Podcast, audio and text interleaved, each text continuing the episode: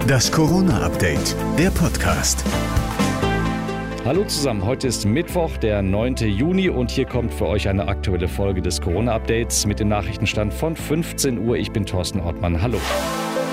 Während sich die Infektionszahlen bei uns weiter entspannen, wird die Situation bei einigen Teams der Fußball-EM immer prekärer. Die Spanier haben mittlerweile den zweiten Corona-Fall in ihren Reihen. Neben Kapitän Sergio Busquets wurde auch Diego Lorente jetzt positiv auf das Virus getestet. Man befürchtet weitere Fälle. Das stört natürlich die Tiki-Taka-Vorbereitung der Spanier empfindlich. Auch der Auftaktgegner der Spanier, die schwedische Mannschaft, meldet einen zweiten Corona-Fall.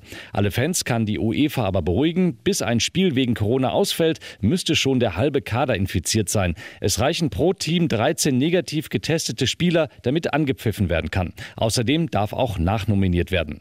46 Prozent der Deutschen sind mittlerweile mindestens einmal geimpft worden. Viele warten aber immer noch auf einen Termin. Auf dem Papier müsste es eigentlich genügend Impfstoff geben, aber Papier ist ja bekanntermaßen geduldig. Virologe Hendrik Streeck weiß, wo das Problem derzeit liegt. Die Problematik ist, dass die Lieferungen eben hinterher hinken. Daher ist es wichtig, dass wir genauso auch auch auf AstraZeneca und Johnson Johnson zurückgreifen, vor allem für die Älteren, die keine Komplikationen äh, von dem Impfstoff erwarten können. Aber die gute Nachricht ist, dass äh, die Impfstoffe alle sehr gut, wenn nicht gut, äh, gegen diese Varianten auch wirken.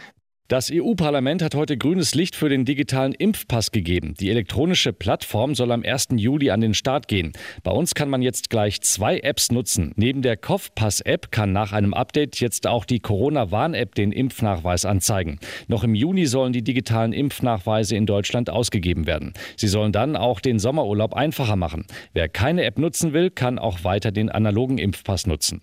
Gute Nachrichten gibt es auch für alle, die in den Ferien in die Niederlande wollen. Deutschland gilt da nämlich ab morgen nicht mehr als Hochrisikogebiet. Damit braucht man bei der Einreise keinen PCR-Test mehr.